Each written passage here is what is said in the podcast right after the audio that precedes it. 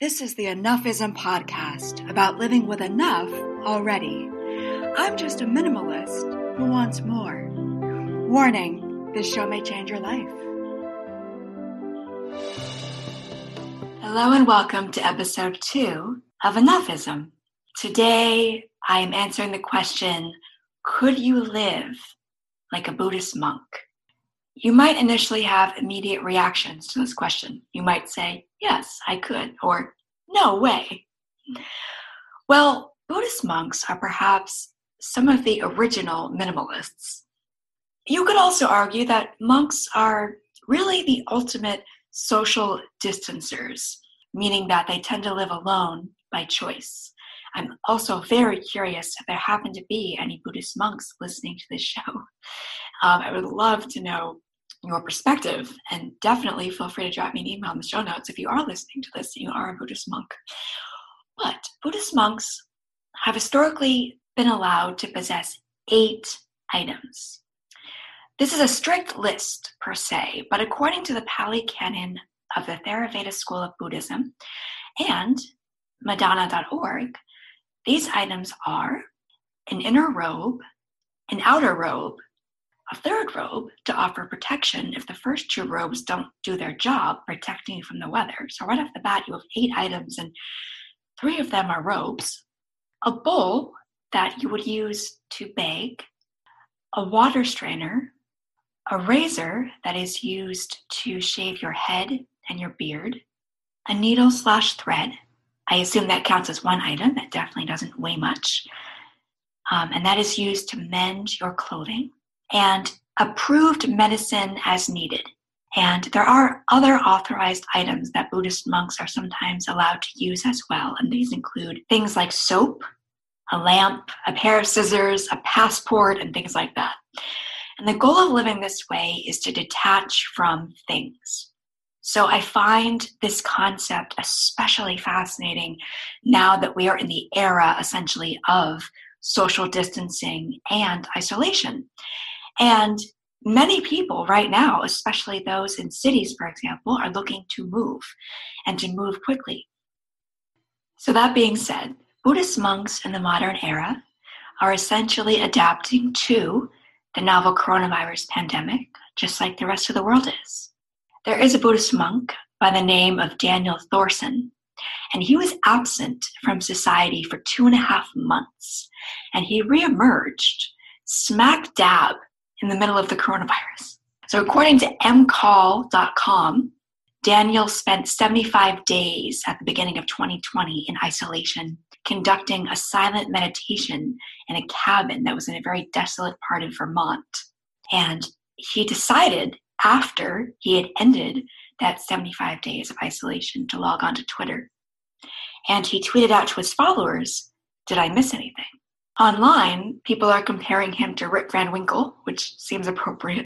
He ended his retreat by going to the supermarket, and he could feel the energy and the stress and the anxiety of the people around him. I don't know if he could see people wearing masks necessarily, but he didn't know what was going on.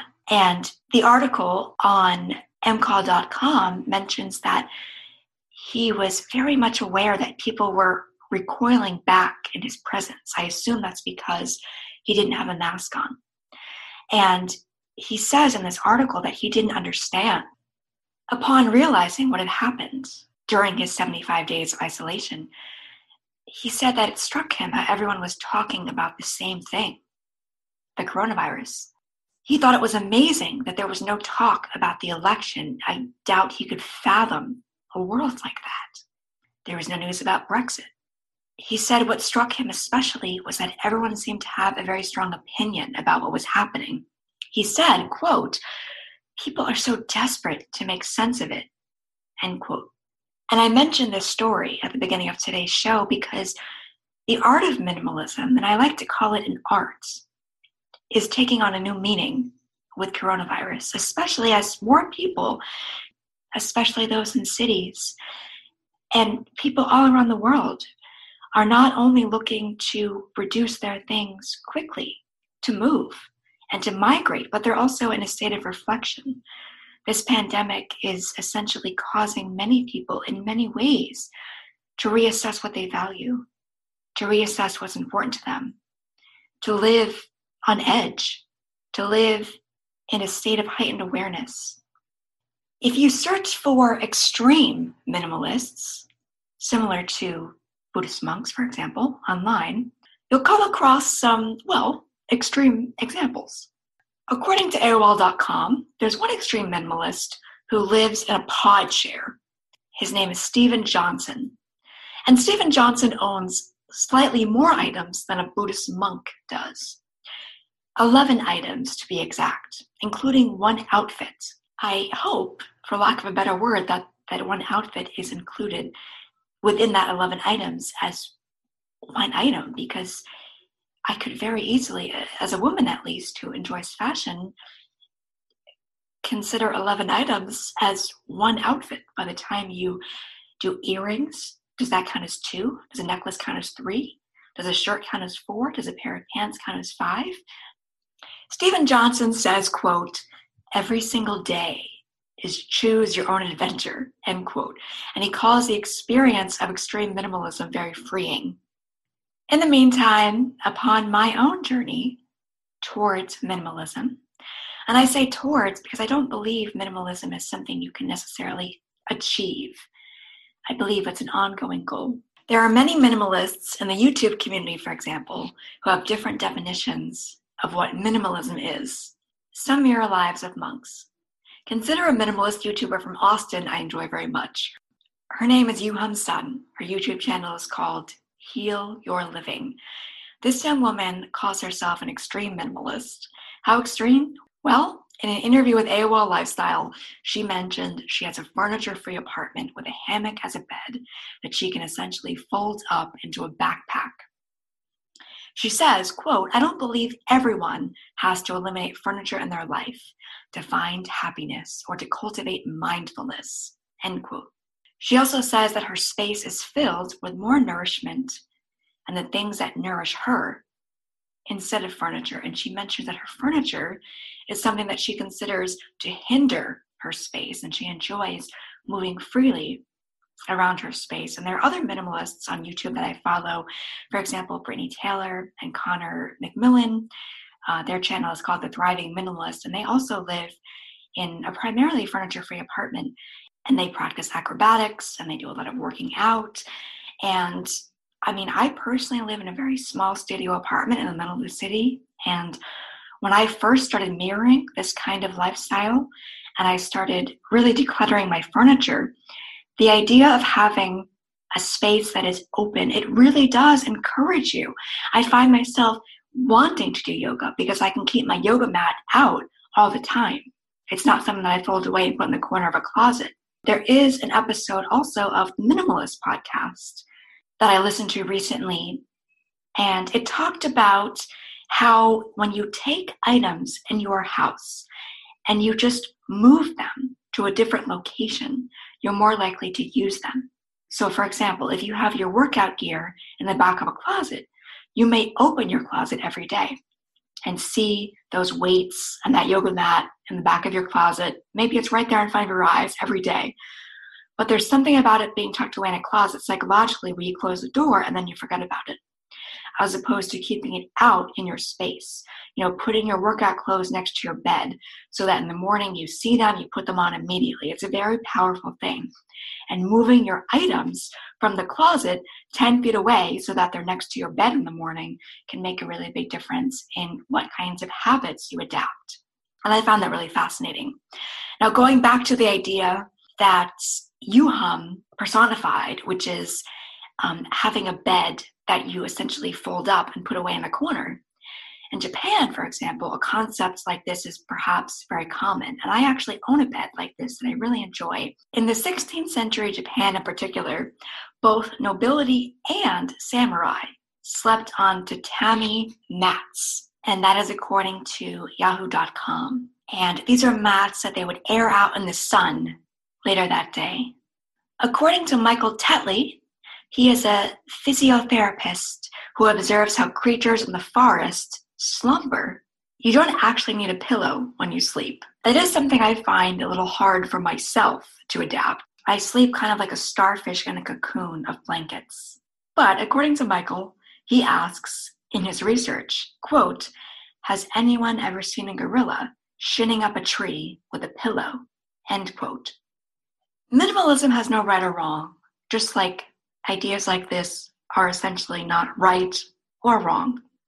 Minimalism is about looking at items for what they are, not what society yourself thinks they are. Let's try an exercise to train your mind as a minimalist. And you can do this no matter where you are on your minimalist journey. Think right now of who you are using three nouns. So a noun is a person, place, or thing. The words you think of now may help determine how far along you are on your minimalist and spiritual journey. At least this is my theory.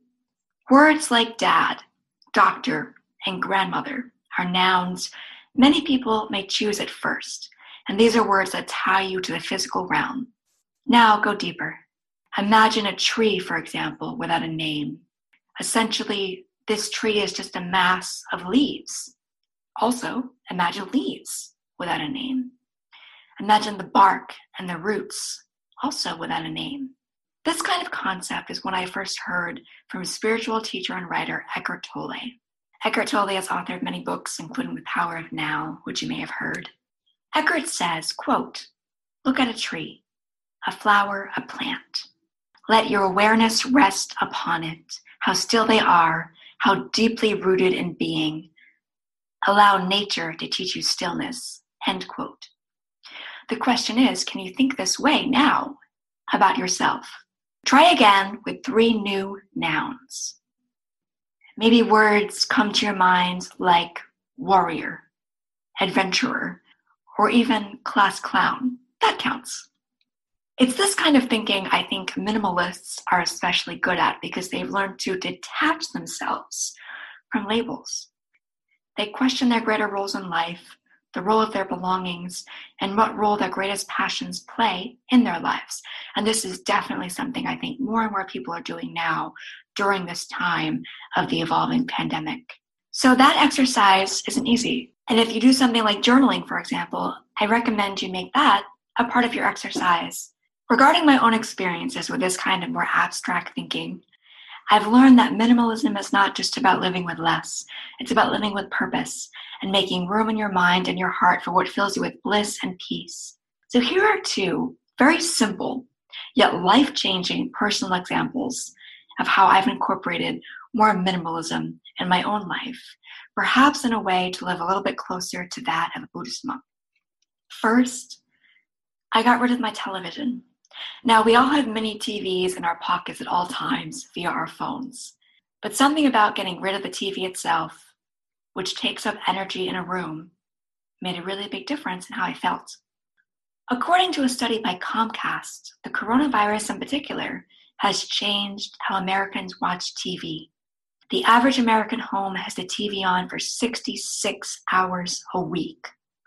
Streaming and online video consumption is up by over a third since before things were shut down in mid March 2020.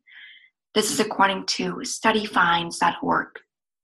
There's a 40% increase recently in late night TV watched between 11 p.m. and 2 a.m. And people are apparently watching a lot more news. Drama shows, in particular, are much more popular. By getting rid of my television, I have the mental clarity, energy, and drive to write these very words and to start a new podcast. I'm staring at these words right now in live time as I read them out to you from my script on my laptop. And soon, someone like you will be consuming my ideas and digesting my content, judging it, assessing it, agreeing with it, or questioning it curiously.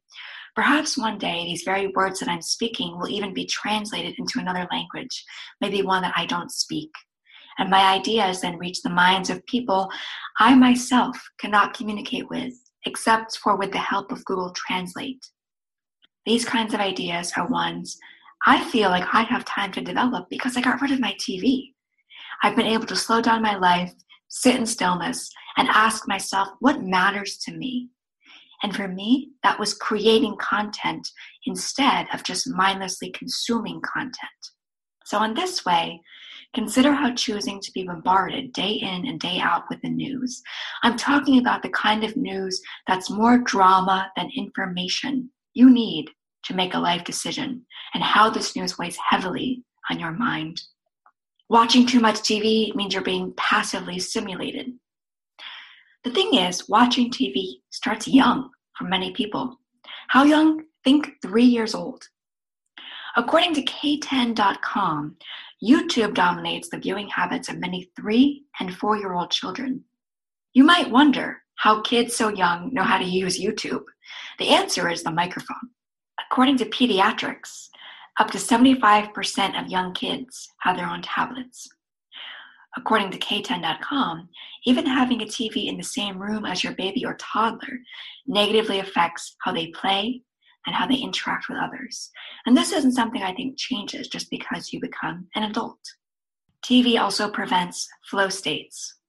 You know that feeling when you're in a flow state? Maybe you get lost in a good book for hours with no concept of what time it is. Maybe when you play basketball, you're in the zone, hardcore. Maybe when you're driving down the freeway late at night with the windows down and the radio up, you find your mind is finally able to shut off just a little bit. That feeling when your mind gets lost, chase that. Choose to chase that by your actions, the ones driven by your thoughts.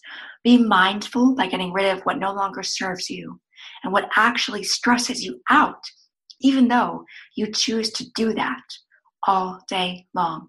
It's okay to not know what a Tiger King is or what a real housewife is. I think a lot about how the world's greatest minds have recorded their thoughts and how they live in this state of flowing. Once I went to the Writers' Museum in Dublin. As a writer, it was a dreamy experience. Original typewriters from the author of Frankenstein, Oh, can you imagine the hell of not being able to press the delete key? Notebooks filled with impeccable handwriting. People wrote so neatly a century or two centuries ago, and even more impeccable ideas. Ideas written out by hand, which I like to believe were perhaps under a combination of candlelight and moonlight.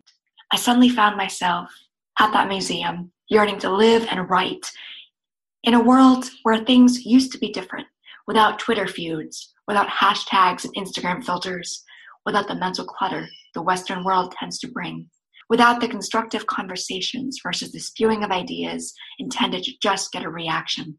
There was once a world without TV. Let's go back to a time of simplicity, and that's something we can choose to create ourselves.